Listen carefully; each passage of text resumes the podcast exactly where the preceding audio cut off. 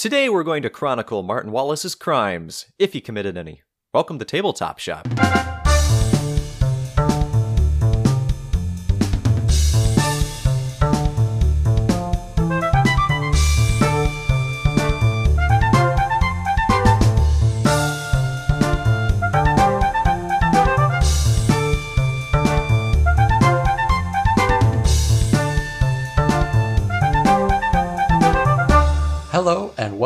To the Tabletop Shop. I am one of your co hosts, Mr. Nick Clark, and seated, as always, halfway across the world from me is your other co host, Mr. Cody Pennington. What's up? Although, here's the deal. You said, as always, I trust you're not always going to be halfway around the world. Nor have you always been halfway across the world from me. Indeed. So that sentence really was just inherently wrong. But you know what? We don't have the time to go back and redo it, so you'll just have Ah. to take the little errors with the big joys in this That's a podcast. good point.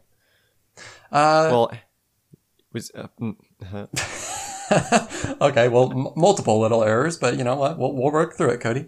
yeah. Uh, by the way, the intro was great. I, I just want to say for anybody listening, like the intros, Cody, I, I usually don't know them going into it, and Cody will just say them right before we start recording, and I was almost busting up laughing listening to that one. So, That's good.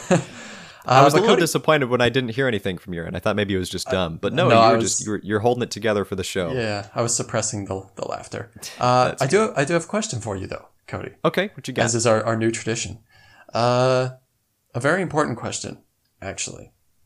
You need to decide which of these games has the better, unique, huge deck. You know, lots of games, uh, I'll use a game that's not in this comparison as an example. Ark Nova. You know, it's a huge stack of cards. Every card's different. sure. Uh, so, you know, it introduces variety in that way. Um, so I, I'm, I'm pitting Wingspan up against Underwater Cities. Which of those two utilizes the big, huge, unique deck better? Huh. I'm just gonna have to go wingspan. I don't think I have to think too much about that because, Yeah, okay. well, because Underwater Cities has, they even like reuse the same artwork on some cards for cards that have similar functions, similar abilities, but then they just differentiate them, differentiate them a little bit. Whereas wingspan truly is like every card is unique. Okay. So, So I'll say that. speaking about art and aesthetics, Wingspan wins, but what about like functional?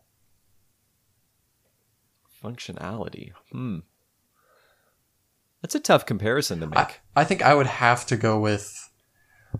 It is tough. If it was Underwater Cities versus Ark Nova, I think I would definitely take Underwater Cities because what I like about Underwater Cities is I like how it it it works with the board so well, and you can always use the cards you get. You can always use them, um, and if they happen to align with an action you want to take, that's even better. Or they can help you decide what action on the board you want to take.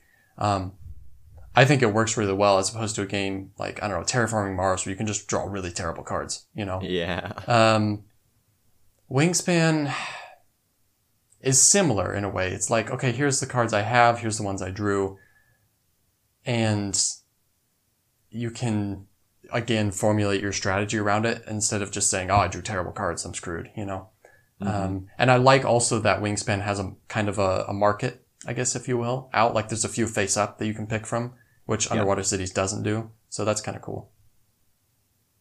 Yeah, I think you make some some good points there. I mean, not to show my hand too much, but I I Underwater Cities is farther up on my list than Wingspan. I enjoy it more. Yeah. Uh, but I I think they just have their own respective strengths. Like Wingspan has a lot of different data conveyed in an easy to read way on every card. It's like you have their cost, you have the habitats they can play in, you have their their wingspan, which is relevant for some scoring effects. You have the their egg count, the type of nest they have, and then on top of all that, you have their special ability. Whereas Underwater Cities is just color and then the thing that it does. But it's- each of the cards are serving, you know, different functions in the game that they're in. it's weird because in a way, like there's a lot more information on the wingspan cards. Uh, There's a lot more that you need to look at and take into consideration. But actually, the underwater cities cards feel busier. Like the wingspan cards are still cleaner, easier to digest the information. I feel like than and underwater cities isn't bad, but it's just like the art is a little overwhelming and there's so many bright colors on all the cards and everything. Whereas Wingspan is calming. It's a white background. Mm-hmm. There's a bird and then there's a bunch of information on the fringes. You know, it's a, it's a cleaner look. It's a bit more minimalist, whereas Underwater Yeah, Cities sure. is a little more engaging, perhaps. All right. Well, speaking of engaging, Cody, why don't you, if there's anything to talk about, any new games you've played this week? Yeah, so not technically a new game, but I've played a new expansion. I've finally gotten to play with the Ares Expedition expansions, or at Right. least two two of the three. Uh, the the one I have not played or acquired is Crisis, which is the one that sort of turns it into a large cooperative module, which I just eh, wasn't as interested in. I don't I don't I don't play Terraforming Mars or Ares Expedition to have a cooperative experience. I want to do my own thing, you know. That's that's that's like what the game is basically. Yeah. so I got Foundations and Discovery, and I I, I was a little underwhelmed. You know, like twenty dollars ish, maybe eighteen dollars, depending on where you get the expansions from. I didn't really feel like they contributed that much to the gameplay experience. Well, you uh, we talked about it a little bit, maybe off. Uh, yeah, maybe it wasn't on the podcast, but you mentioned that one of them added in upgraded upgrading your basic like phase cards, which is pretty cool. Yes. Which, well, yeah, that's probably the most engaging aspect that they introduced to it. What's even cool about that is it's not just like Ark Nova, where you there's one upgraded card for each of the five phases. In this one, there's actually two options for each. So, um, like everybody gets a set of these ten additional cards, and let's say you wanna you get the chance to upgrade your your phase one card. Um, you can choose a phase one card that has this sort of bonus or a different sort of bonus.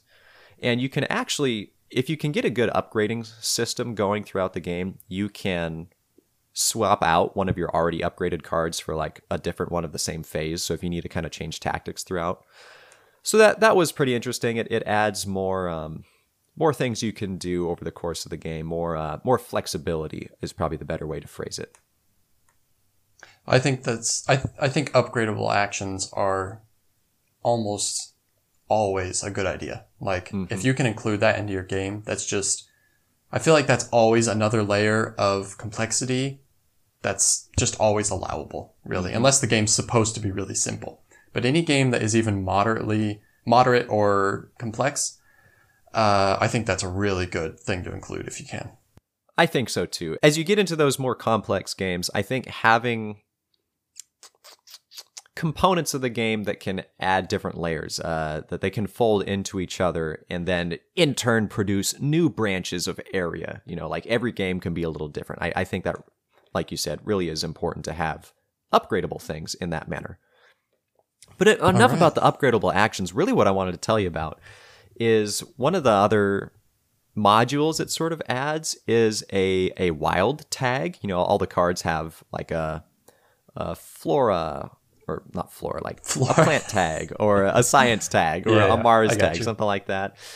It adds this module of cards where when you acquire it, you, it, it's just a little question mark, and you can choose a little token to represent what you want the tag to be. That sounds cool. Here's the deal it only adds three cards with that question mark in a deck of probably over 200 cards. What? So Ah. Kirsten and I played a game.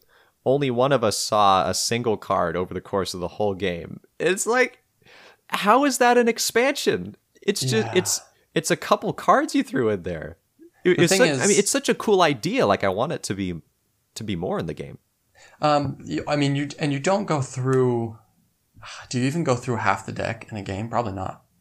Uh, it depends how many people you're playing with. If you have a larger Right, game, then you, okay. you're definitely burning through more cards. Jeez, but man, you'd think they put at least like nine or ten in there. I know. Why would you do three? anyway, that's that that really frustrated me because it's like, what was the point of even like buying this? The, Yeah. the- that expansion came with other stuff, so it wasn't just that, but it was That's that's probably the biggest disappointment. yeah, All right.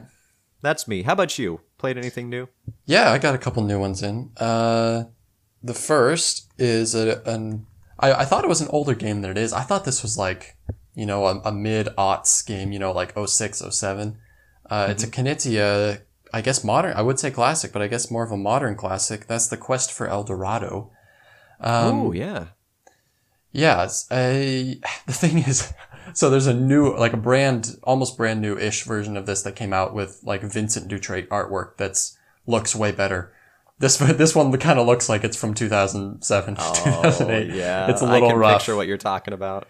Yeah, uh, but it's it's all right. I mean, it's it's a so it's a deck builder, and it's a race game. So you have all these map tokens, kind of like, uh, kind of like Gloomhaven ish. They're double sided. Um, there's some preset ones that come in the rulebook, obviously, and then there's obviously you could do mix and match, do whatever you want. Um, but essentially, there's three different terrain types, and so you have cards in your hand that are those three terrain types. So you can use them to move your people, you know, through the board uh, strategically. But you also can, it's a deck builder, so you can buy uh, cards that let you move faster through different terrain types. But then there's a bunch of different like special cards that let you do, you know, things that let you like draw more cards on your turn, or let you trash cards, or let you move through a free space, or you know, they do stuff like that. Um, so yeah, I mean that's that's basically the gist of it. And what I like about it actually is that so obviously I've only played it two player, um, and in a two player game you each have two people, whereas in a three or four player game you would each only control one person. And what I didn't think about beforehand was that getting being able to control two people totally opens up new strategic doors because you don't always have to move the same character. And so it actually mitigates the luck in a way because you always have two people. So like if one guy's stuck in a water area and you have to get a water card and you don't draw any water cards in your next hand, it's like you can't really use a lot of what you have, you know? But with two characters, it's like you kind of can always use whatever you have. And so I actually, I liked that a lot about it. Um, So it's superior at a two-player game then. I, I, I think, I mean, I haven't played it with three or four, but I feel like I would be disappointed playing it. I would feel more kind of boxed into whatever I drew, kind of stuck with what I drew. Um, okay. so, but yeah, I mean, it's not a super innovative game necessarily, but it's a fun combo. And both games came down neck and neck. And Anna and I kind of pursued very different strategies both the times we played. Cause there's mm-hmm. also like these kind of on the fringes of the board, not really the most direct route, but there's these like caves that you can explore. They give you special tokens with bonuses. And Anna much more took the strategy of collecting as many of those as she possibly could, whereas I took more of the straight line approach, you know, like like the shortest possible route. And but it always came down neck and neck to like one turn who would who would win. So yeah, it was pretty fun. Um, I don't think it's something I would actually buy in the future, but I did enjoy it. Uh, if you want Anna's opinion on the game, I can Yeah. quote her her review. Uh, I would not recommend I would not recommend putting this on the box. Okay. Uh, Anna, Anna says, I thought it was a bad game until I played Reef. And then I was like, you know, it's not really that bad. so the other game we played was Reef. so let's talk about that. oh no. Um, Tell me about Reef. the thing is, I was actually more excited for Reef than I was for El Dorado. Uh, Reef is an Emerson Matsuuchi design, which who I'm not too familiar with. I've heard his name come up in Dice Tower vids and stuff, but yeah, not too familiar with him. Um, but also like Reef came up. I would just watched like the Dice Towers, like whatever it was, top 10 nature games or something. And Reef showed up a couple times and I was like, you know, pretty intrigued. Uh, and so we got it and it's not, a, it's not a terrible game. Like it's not like it's a bad design or something. The design is fine. Basically you have a board and you have all these, like, there's four different colors of like plastic pieces and you're building your coral reef or whatever. And so you, on your turn, the cards are all double use, which I like. So you can either play, you play a card and it lets you take like, I think it's always two pieces, either of the same color or different colors. And then you add those to your board any way you want. And then the bottom half of the card you played has a pattern that you get to score. So when you look from your, and your, your pieces are stackable. So I think it's a four by four grid.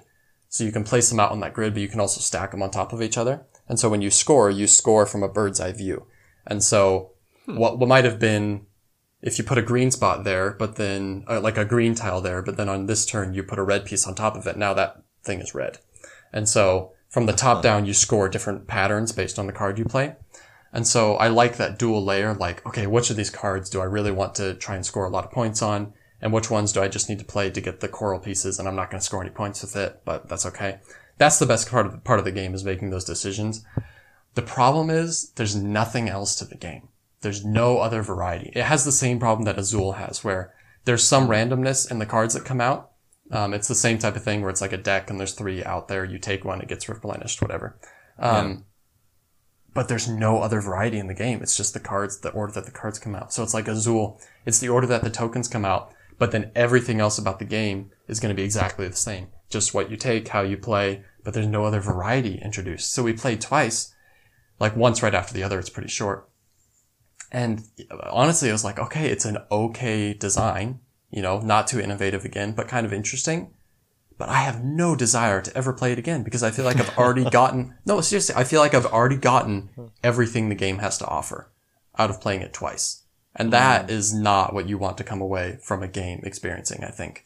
So I think it, it sorely lacked, I don't know, rotating special powers or personal quest cards, personal scoring. Like it, it lacked some more flair. It's a very bare bones game. So it's not a bad design, but it is, yeah, it's a, it's a bare bones design for sure. So yeah. Put that on the box cover. It's not a bad design. It's not a. I don't. I don't remember what you said. Dang it! Great. It's Cody. a bare bones design? that- yeah. Yep. Well, you know, I won't put Anna's Quest for El Dorado review on the mm-hmm. Reef box. That's for sure. Okay. All right, and that's that. Uh, well, those sound like two stunning games that I'm so excited to give a try, Nate. Stunning in different ways, I must say. Yeah. Well, maybe that's enough talk about uninteresting game. It, it sounds like it was kind of a misfire for all of us then for I new things we encountered. I, I was glad I played Quest for El Dorado. I think I could see myself owning it in the future if I had kids to play it with. Reef, it would probably have to be given to me if I was ever going to own that game, and then I probably wouldn't keep it. So, So, for your upcoming birthday, I should not buy it for you. you know, I wouldn't would not would not prefer it. All right. Yeah. Dang it. I'll have to scratch it off the list then. All right, well, should we hasten on to our game of the week, Cody? Which I'm also so excited to talk about. Let's do it, man. Game of the week.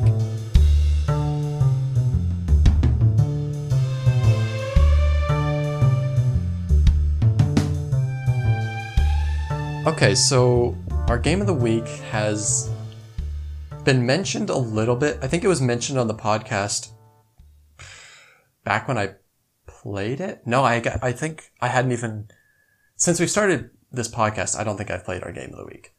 I think I played it. uh, All of my plays of it were before. We've talked about it a little bit. I think, haven't we? I am pretty sure we have. I can remember you describing it in a previous episode, I think. Okay. Loyal fans of the show, correct me if I'm wrong. Loyal fans of the show. All right. yeah. Uh, okay, so our game of the week is Chronicles of Crime. Uh, this is a kind of, I suppose, I suppose this is, I feel like I've already used the word innovative too much. I gotta think of something else. Original. Kind of a, a novel. Ooh, what an innovative word, Nate. It's a novel word. It's kind of a novel design in a way. It, it's a crime solving case, of course, obviously. I feel like that probably didn't need to go that specific. Uh, Wait a second. it's it's integrated with an app and it very much so integrated with an app whereas everything in the game has a QR code and so you can as you're going through a case you can scan locations. You can scan uh, different suspects and different characters that come up. And you have your four like different helpers. You have like your um, the scientist and the IT guy and whatever. And so you can also scan them when you want to talk to them about things. And so it's a it's an app dependent kind of crime solving game that comes with a few different cases and has a ton of expansions, by the way. It's been, I would say, rather successful because I know that there is a, a fair few expansions for this. But Sure.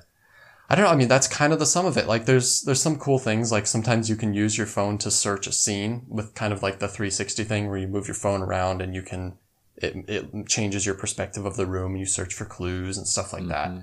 Uh, yeah, I don't know. As far as as far as how the game actually functions, is there anything else really? I mean, that's really kind of the the skinny, isn't it? Yeah, I would just add the the unique component of it's not just that you're scanning everything, but you can scan things in relation to each other. So if you want to call Yeah. up your IT guy and ask him about a thing, you scan him, and then you scan just like literally anything. You could ask him about a person, you could Yeah. ask him about a, like a murder weapon you found, and then get information on that, which is pretty dope. But may- maybe think- I'm spoiling some of my opinions of the game. Well, I think I mean we can talk about what we like here because I think the I think the app is really smooth. Um, I think the whole app experience, uh, as far as like how the app actually functions and the usability, and I, I was impressed by it. Uh, I I think the looking around rooms is cool. I think the all of the people that you interact with are like you said. You know, when you scan a person, you can scan an object. I think that's really cool. Like it's you can literally ask anybody about anything and it gives you a lot of freedom kind of.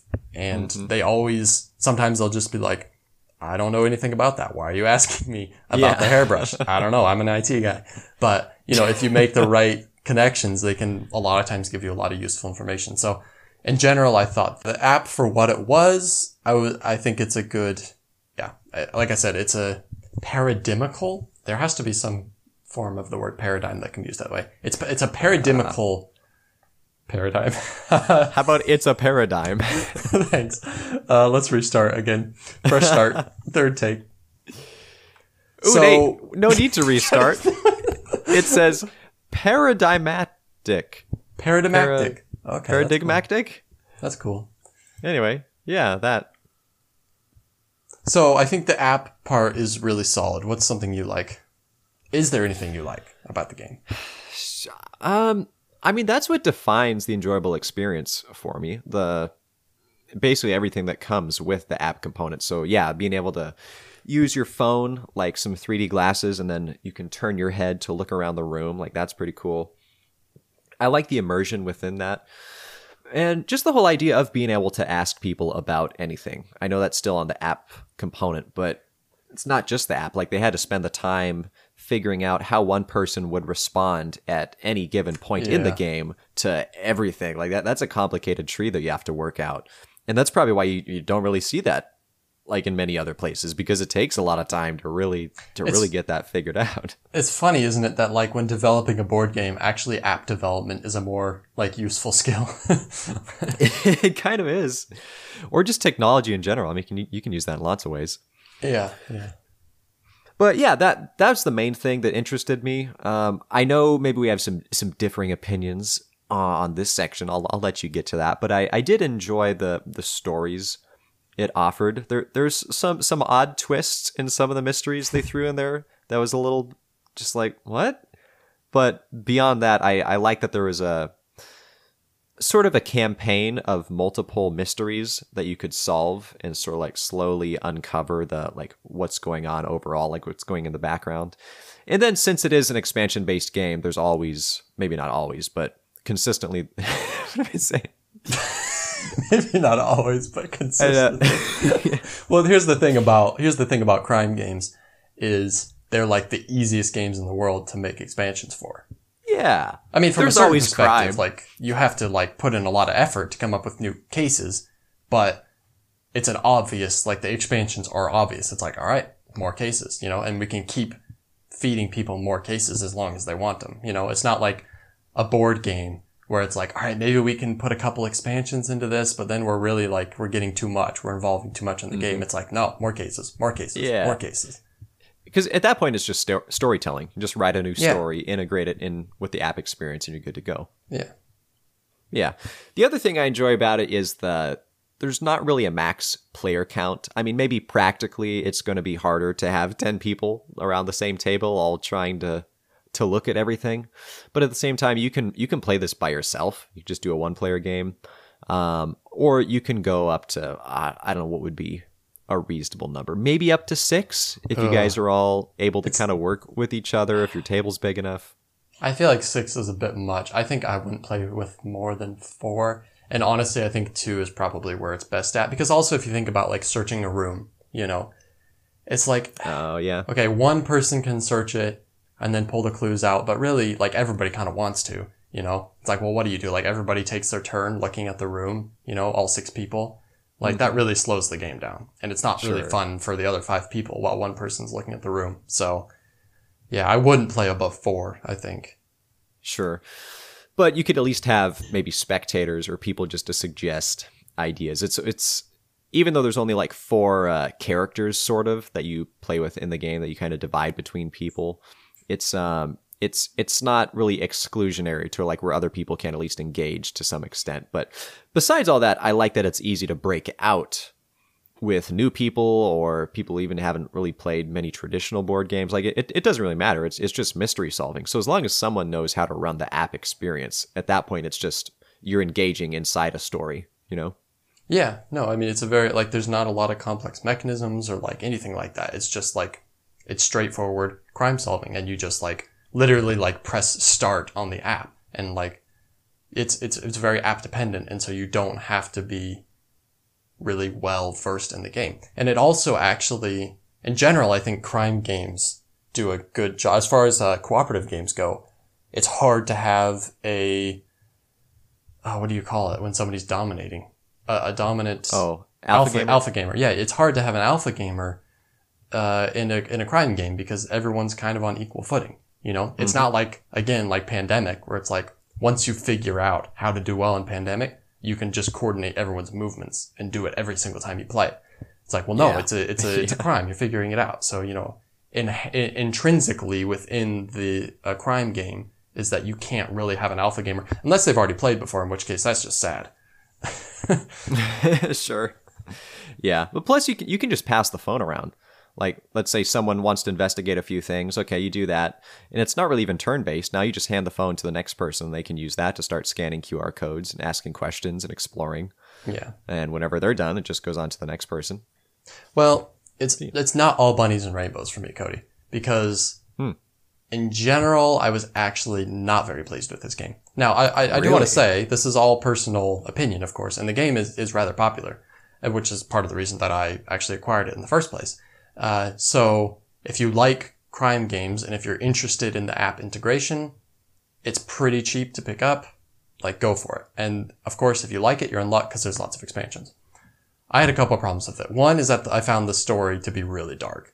Uh, at this point, I can't even remember with the base game if there were, it came with multiple free stories or if it was just the one. it did come with multiple. Okay, yeah, multiple free ones. So we did the main one, which was like a four part series or whatever. And I found it to be, I found it to be a little too un- uncomfortably dark. And it wasn't too bad, but it was just like the gist of it was kind of, and I, w- I won't spoil anything, but it was kind of like, I thought it was a family game and it, it was a little bit definitely like I would not play this with, with children. So, Yeah, Uh, not quite. but like if I had known that going into it, I feel like it would have been a different experience. If I had known that I'm getting into something kind of dark, it's like, all right. And of course you can play different scenarios that probably are not as dark also. So that's more of a minor thing, I guess, and a taste thing for sure. Hmm. But also I felt like I was approaching this as playing a board game. I was approaching it as being a board game. And I actually did not, I did not prefer the app integration all that much. I thought it would be interesting. It, you know, it kind of intrigued me and I felt like it really pulled me out of the experience. I felt like I spent most of the game just scanning QR codes and reading text. And, well, I mean, that is what you do for the majority of the game. And for me, it just pulled me out. It was like, I just couldn't, it just didn't grip me. It was like, I'm just always like, uh, moving the card back and forth a little bit. All right, there, I got the QR code. What is this? Oh, nothing. Okay, fine. Well, let's, um, let's scan that card. You know, it's just like, it, I felt like the whole game was just like, all right, well, what card should we scan next? You know, and Hmm. I don't know. It just didn't grip me. It just took me out. So I think app integration can be good. I think just the way that this one does it is too dependent that I don't feel like I'm, I don't know. I feel like I'm just playing on my phone and it's like, no, I want to sit down and play a game, you know? And yeah, gotcha. so that's, again, that's just another personal preference thing. I think I just don't really enjoy the app integration too much and other people might love it. And you know what? Good for them. So We played Journeys in Middle Earth together, right? Like at least one mission. Yeah, we did. Well, what did you think of that app integration? So that was a little, I mean, that was a lot. Well, okay. So that actually would probably be very much like Imperial Assault. Um, because Mhm. Uh, It's actually more or less it's they're similar systems. Uh, and if you play a Imperial Assault co- uh, cooperatively, then it's the same thing where like the app automates the Empire's movement, and Yeah, exactly. That game's a little different. I, I don't mind it, uh, but it feel it was a lot of upkeep. Like you're always clicking on things, and you're always I don't know. So I don't really like automated enemies so much.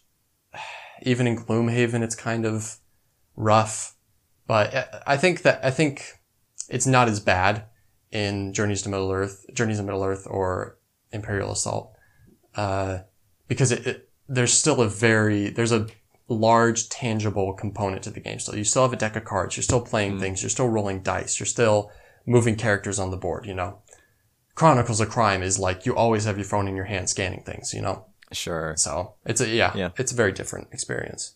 Okay. Yeah, I, I respect that. And I, I agree. They, they are pretty different. I'm not personally bothered as much by that for Chronicles of Crime. Like, it's, to me, it's still a group activity, which is fun, but yeah, Yeah. a little bit separate from maybe a traditional board game experience. I think maybe one of the main negatives for me have you played the app Doodle God? Uh, no, Cody. I feel like I uh, have no shame in admitting that I have not played the game Doodle Okay. God. It's a it, it is surprisingly fun to an extent. People who have played it know what I'm talking about. That Nate, for how it functions is you start off with I don't remember what you start with. It's like two elements. You have a or just one basic element. I don't know. And you can, like tap two different elements, and if they combine or work together, they will produce like a new element. And you're slowly producing more elements, and you're creating all these different combinations of the more elements you produce. Now you can try different combos of adding like this element with one of the new elements I just made, and see if that produces a different element.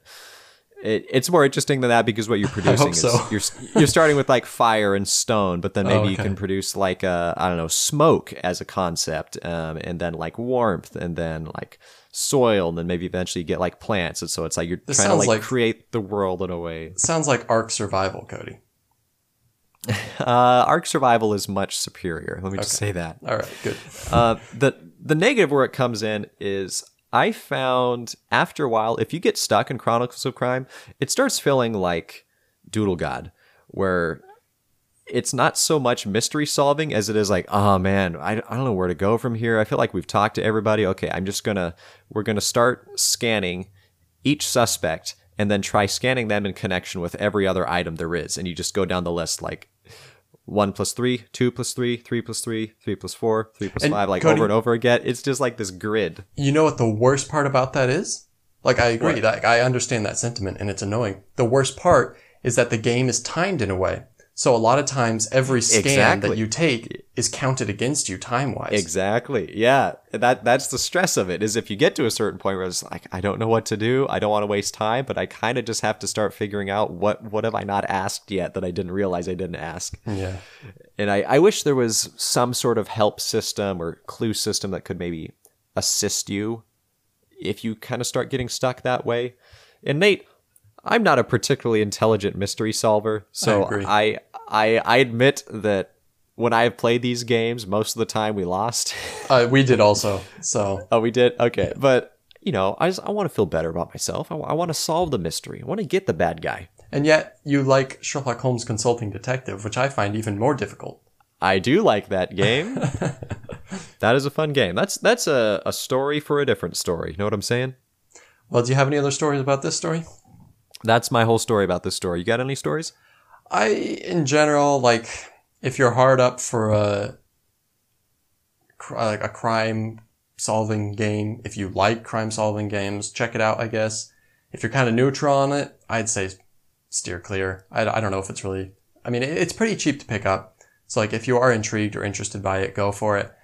Otherwise, I don't know if it's worth the risk. It's just, I don't know. It just it wasn't that great of an experience, I thought. Put that on the box. Too long, I think. Well, maybe we should get into something we're a little more interested in, which is our designer spotlight segment. We haven't done this for a bit. It's been a spell, hasn't it? Uh, I don't know exactly how many episodes, but probably I don't know six or seven. Couple? Who was the last? uh, No, Uh, it was Jamie Katala. Stegmaier we did last, right? No, no, no. It was Bruno Cathala. Oh, Cathala? Okay, that, that shows what I remember. Yeah. Well, who we doing today, yo? Uh, we got a heavy batter, big batter, good batter. Uh, heavy hitter. That's the one. Bat- We've got a big batter. Uh, if we ever interview Martin Wallace, I did not say that. Uh, oh yeah, that's who it is. Martin Sir, Wallace. would you describe yourself as a heavy batter? a big boy. okay, I definitely didn't say that if we ever interview him. Uh, yeah, No, so we're, right. we're talking about Martin Wallace. Uh, Yeah. Yeah, I mean, one of, kind of one of the greats. He's been designing for like 30 plus years, I think, and has lots of hits. And yeah, I mean, let's get into it, I guess. I, I let's talk about some of his games, man. Yeah. Um, do it. I mean, this is your responsibility. You, you cover his games. Yes. Uh, well, you know what comes with uh, great power, Cody? Great So- games. Well, ask Martin Wallace about that. Uh, I will give a few of his notable games, as I always do. Um, this man has made a metric ton of games. So, Mm. uh, even again, uh, I think I, I think I said this with Bruno Catal also. It was like on his BGG page, it was like there was an abridged list of notable games, and unfortunately, Martin Wallace's wasn't abridged, and so his notable games it's like thirty games. And those are just the notable ones. Uh, so I picked out a few that are the more common ones that people might be familiar with. Uh, Brass Birmingham and Brass Lancashire, of course. Brass Birmingham being currently the number one spot on the BGG Top 100. Uh, Age of Steam is another big one. Uh, Wildlands is one that I'm particularly interested in trying at some point. Uh, Discworld Australia with a Z and A Study in Emerald, uh, which was one of the few t- uh, Kickstarters he's done. Actually, A Study in Emerald was. Ah, Uh, very good. yeah, so his he's he's made a ton of games, and he has a certain style. Um, in general, he makes a relatively he he I think he trends towards the more complex end of the scale. Uh, he tends to make fairly larger, more complex games with a lot of different kind of moving pieces in them, and uh, that of the of the few games I've played of him, that's definitely been true. Uh, Anno 1800 being a great example, I think. Uh, we both have our stories with that game. Uh, but he also has some certain themes that he tends to trend towards also. Uh, a lot of his games are kind of industrial area, industrial era, or kind of like train steam themed games. Uh, but he also does a lot of Civ themed stuff. And those two, even those two themes kind of go hand in hand and can kind of be integrated. So he has a lot of those kinds of games also. Uh, his first game he ever designed was back in 1993. Uh, I won't get too much into his like kind of where he worked, stuff like that, because I'm sure you'll touch on some of that. But he was already working for a board game company at that point, Games Workshop, uh, and designed his own game, Lords of Creation.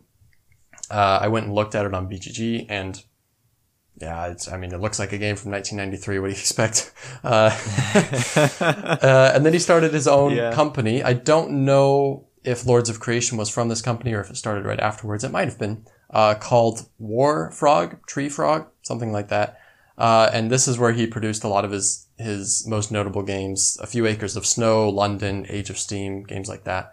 Uh, so he started his own company, produced a bunch of games. That was also where he produced the game Discworld, which was based on a Terry Pratchett IP.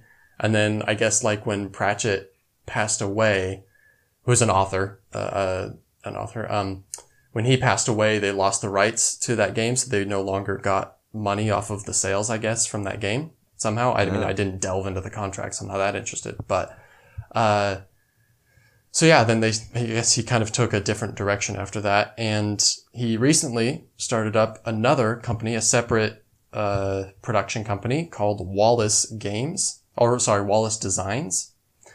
And, uh, this, they, they have only made one game. It came out this year. And that was one actually I mentioned a while ago. And I don't know, maybe it was on the episode that we were talking about brass and I brought it up, but yeah, so this year they, on GameFound, funded Bloodstones, which is a asymmetrical war game. It seems cool. I looked into it. Looks like a cool game. Looks really fun. I feel like he hasn't done a ton of war games, so I would kind of be interested in a, a Martin Wallace war game. Unfortunately, it explicitly mentioned that this game will probably never go to retail. So if you got it on GameFound, you got it, and if you didn't, you never will. So that's sad. that's that for that, I guess. Uh, and then I, I was trying to, I spent a fair bit of time delving in, trying to figure out what maybe are some upcoming games, but on the Wallace Designs website, there's no information.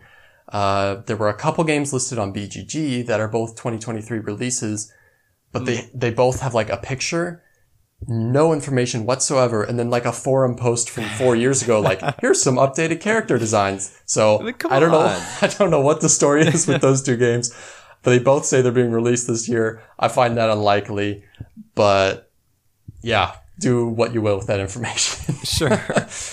so yeah. What yeah, go ahead. one of the one of the specific ones that I'm moderately excited about that we I believe talked about in our turn of the century, no, turn of the year episode where we were talking about upcoming games. I think Yeah. I mentioned this. I at least explored it when I was looking up games for that episode. Daimyo Battle for Japan. Uh, it does not even have a release date on here, so who knows when it's actually going to be out. But it does have more pictures than than the ones that you described. And get this, it's a one to six player board game, is what BGG says, that combines worker placement, area control, and player versus player combat. So, worker placement and area control, that's intriguing to me, and I like Japanese stuff, and I have liked some of the games that Martin Wallace has produced. So, I've liked some of the games. Cody, list the games that you've liked. okay, I, I enjoyed. I I fairly enjoyed Anno 1800. Okay, But not really, enough. you fairly enjoyed it. I also fairly enjoyed Mythotopia. Remember that one? Oh man, yeah, okay, that's right. Actually, when I was going through his games, I saw Mythotopia. Dude, I had it had been completely. I mean, when we when we got Mythotopia, when we played it, the name Martin Wallace meant nothing to us, at least to me. I know, I know. And then when I saw it on his list of games, I was like, oh really? Okay. And then I was like, man, I kind of want to go back and play that game, but I don't even know if you still have it. No, I, I don't have it anymore. I yeah, I wasn't super impressed with it, but that was kind of early into to the to, to my gaming experience. So who knows? Maybe I'll enjoy it more now. I do remember that it was like a sort of a deck builder where the cards you used each of the cards you could use for a different effect listed on the card, which is cool. And I, I just like that concept. Anytime that there's a component in a game that has two different uses and you have to decide which one you want to use it for. Yeah, you would love But- Reef. It's I don't believe you. Like I said, it's the best part of that game. So you know, which isn't saying much, but well, anyway, this isn't the Reef podcast, Nate. uh, come on, we can't use that joke every single episode, Cody. I I, I, I like it. It's a good running gag. Like side trail joke. Back in the saddle again. Oh dear. Yeah, trust me. Okay, Martin Wallace, Nate. Did you know he was born in England? I did. He's he's English. He's an English person who makes combo German style, American style games, and he lives in Australia. So there you go. I bet you didn't know that. I did. He lived in New Zealand for a while and then he moved to Australia. He did. In his words, a brief stint Yeah. in New Zealand. So I kind of want to know like what happened there. Was like Peter Jackson like too mean or Maybe something? he like eloped and went to New Zealand and then it didn't work out, so he moved to Australia. Oh, that'd be kind of sad. A little bit. Well, Australia it is. That's that's where he is now. He has a Wikipedia page about him. So here's the deal: if you if you're a game designer and you have a Wikipedia page about you, you're probably doing pretty well because it's hard to have a wiki on you if you're anything in the board game Is that industry. your is that the metric for success? Kinda, yeah. If you have a wiki and you do something related to board games, you're doing well. You're doing well for yourself. Yeah. For Martin Wallace, Nate, theme comes before mechanics, which makes sense. Just, just when I when I read that like line from him, I it immediately made me think of brass because if you're gonna put theme first and then make mechanics come from that. Just consider the fact that in brass, there's a different way and multiple rules for how you spend different resources, right? mm-hmm. Like coal, like you have to be connected to coal in order to spend coal. It's it's weird. I, I was trying to think of other games where there's rules in how you spend different resources. Usually that's not the case. It's just you have the resources and you spend them when you need them. But no, it's like, okay, if I need to use coal, I have to be connected to a source of coal, whether it's mine or my own, and then I have to use the closest source depending on a certain number of factors. But if it's iron, no, you can use iron from anywhere. But then until there's no more iron on the like the board itself from tiles, then you can start you or buying iron from the market, and then beer has its own parameters. So I, I like that because he he has a reason for why he does that, and the rulebook even explains like this is because coal like was connected to supply lines, but like iron is prevalent and goes everywhere, so you don't hmm. have to worry about being connected to it. And I I respect that he's that dedicated to to making the little things work like that. Perhaps I don't know. Maybe that could be a detriment for some games where if you don't really understand that, or it's more just a nuisance. It's like what no, Well- why, why, why do I, why do I have to do this in order to use it? It definitely makes a game more complicated, right? It's not just like Mm-hmm. you get resources, you spend them, but it's like you get resources and here's the rules for how you're allowed to spend them. And they all have Yeah. different rules. Like that's that that complicates a game a lot more. You Mm-hmm. have to remember a lot more rules. Sure, but w- when those rules work together well in conjunction with everything else in the game, which is in the case of Brass, then it makes a very interesting, like, not hierarchy, I don't know, realm of things that you have to do, realm of decisions. Uh, and that, that that's another thing he likes to do. He likes having simple choices that you have to make that have complex consequences, just like life. You know what I mean? It's the butterfly effect. And I think I think any good complicated game incorporates that that component. Where Ooh. Somebody needs to make a Oh. game called the butterfly effect. you know what I have to do every time you, you say something like that? I have to go to Board Game Geek, like I am right now, and see if something exists. Oh, Nate, would you like uh, Butterfly Effect 2016 or Butterfly Effect 2020 or Evolution New World Butterfly Effect 2023? Well, you know how I feel about the evolution games, so so I should or shouldn't click on it. no, man. Like I played evolution, it's terrible. Uh, I guess the 2016 Oh, okay. one. All right, 2016. Um, zero ratings, zero comments. so I think it's not uh, much competition there. I think it's open season for the butterfly effect title. Wait, wait. Butterfly Effect 2020. It has a rating of 1.5. yeah, definitely open season. Only one rating given to it though. Uh, I bet that's definitely not the designer. Publisher: Nerd Games. Not to be confused with Game Nerds. This is this is a great sidetrack, Cody. I'm really glad we're doing so- this. It's good content. This is the Martin Wallace podcast. yeah, he'd be proud. Yeah, I know. Anyway, uh, that's Martin Wallace. You you kind of you actually touched on a lot of things I was going to talk about. For in games, he likes having historical and economic concepts. It's kind of a he he likes having stories and pre-established frameworks to operate within. So you know, if it's something based in history, the thing already happened. You don't have to create the world now at that point. You just make stuff that makes sense within that context, which is kind of a genius move. Unless, however, you're a gamer that likes things that don't already exist, then the games aren't going to be particularly interesting to you. Well, I mean, he designed the game Wildlands, which has a pretty magical, fantastical theme. So Sure, but I think like the vast majority of his games are Yeah. like not fantastical in any sense. But Well- hey, we're we're not going to restrict him to that. He can do what he wants. what I've learned from playing Martin Wallace designs, which I've only played a few, but I think I'm uh, as far as like the kind of games I like, I would not just go out on a limb and buy one of his games, but I would want to play it 1st You know, like had a bad experience with Anno 1800, had a very forgettable experience with Mythotopia. I like Brass, but it's like it's still a risk because it's such a, an, an acquired taste, you know, I feel like, and there's a lot of people who probably don't like brass and would never touch it. And so I feel like in general, I would want to try his games before I buy them, you know? Probably not a bad approach. Since he has a very specific realm he operates within, I think you probably need to make sure you're going to enjoy the game. yeah, before dropping some dough on it. Here, here's Don't want Who are you, Cody? I'm a pizza chef, bro. All right. Uh, one of the main takeaways that maybe I'll conclude with for my segment on this is Martin Wallace's perhaps view slash advice on designing in the game industry. I don't know if you saw much of this while you were researching him. I guess that wasn't really your your your realm or responsibility. It was a little bit discouraging if you have any aspirations for wanting to design games in life. Okay. But he he breaks down some numbers. Hey, dude, I still want to make games. I'm not going to let this get me down. It's probably not going to be my primary uh, career. You know, you know, you know how it is. I know how it He is. says that Yeah, if uh, if you produce a game that only has a single printing, you might make about five thousand dollars total from that game. And he said if you break down like how many hours you spend into designing the game and all the work and the you know, working with publishers and whatnot, it actually comes out to like less than minimum wage. they make just for designing games.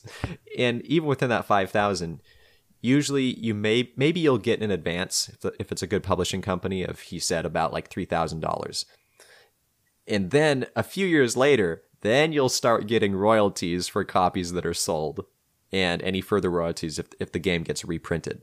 So hmm. it's like wow it's if if even if you make a good game but if you're working with a publisher like that you'll get a little bit up front and then that's maybe about it. But the thing is, it's a case of doing what you love, right? Like, sure for Oh, anybody yeah. who's interested in designing a board game, probably it's because they like playing games. Like, I don't think there's very many people out there that have a hankering for designing board games that don't like board games. Like, Oh, I don't think sure. there's, I don't think there's a very large group of people that fit into that. So, if you are doing it, which you've dabbled quite a bit, I've dabbled a little bit and looking forward to doing more in the future. It's, mm-hmm. you're doing it because you feel a pulling towards it, because you feel a desire to do it. And so you enjoy the process for the most part, maybe until you get into more of the crunching numbers, financial aspect, Sure. you know, trying to like get bang for your buck as far as what components to put in. That may be part, that part isn't so much fun probably, but the actual designing aspect and maybe even the playtesting aspect is kind of, uh, there's probably a lot of enjoyment in that, I would say, for somebody who's designing games. And so it's not necessarily about making the big bucks for everybody. Oh, I agree. I think it's definitely a passion thing, but in in in the world as it is, it's probably not going to be something that can likely fund the entirety of your life purely just off of that. Unless you get like a good evergreen or a couple evergreens. I mean, unless you're Jamey Stegmaier and almost every game you produce like makes the top 100 Well, the geek. and I think it's a I think it's a, a thing of just make good quality games, but keep making them. You know, don't just put one game out and hope that it's going to do well. And like the Oh, most, the yeah. thing is that people who are interested in designing games probably have a lot of different ideas that come to them at different points for different games. And if you just jot them down and come back to them, and if you keep following that passion and you keep putting out game after game, I mean, hey, maybe the royalties stack up if you're even moderately successful with with a few of them, right? So If they can keep yeah, getting reprinted, you know, people keep buying them. at the very least, it can fund having a moderately successful, even with one printing, can at least fund your next project. so, I finally made enough money to make a different game. yeah. Yeah.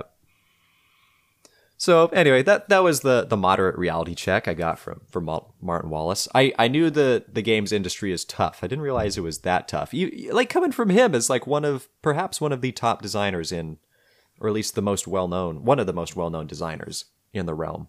But I mean, if you think about it, like I was saying, like his list of notable games, there's like 30 some odd games just on the notable ones, you know? And if he's still mm. selling copies from all those, getting royalties from all those, like, that's what I was saying. Like, if you're making good games and you just keep making them, like, you're, you're kind of, success is waiting around the corner, I guess, you know? Yeah, I mean, I'm curious how many of those games actually are still in print, though. You know, That's like, true. can you buy them, or do you have to find if they're still available? In which case, you know, he's not getting royalty payments every time you buy a used copy of Lords of Creation somewhere. How do you know?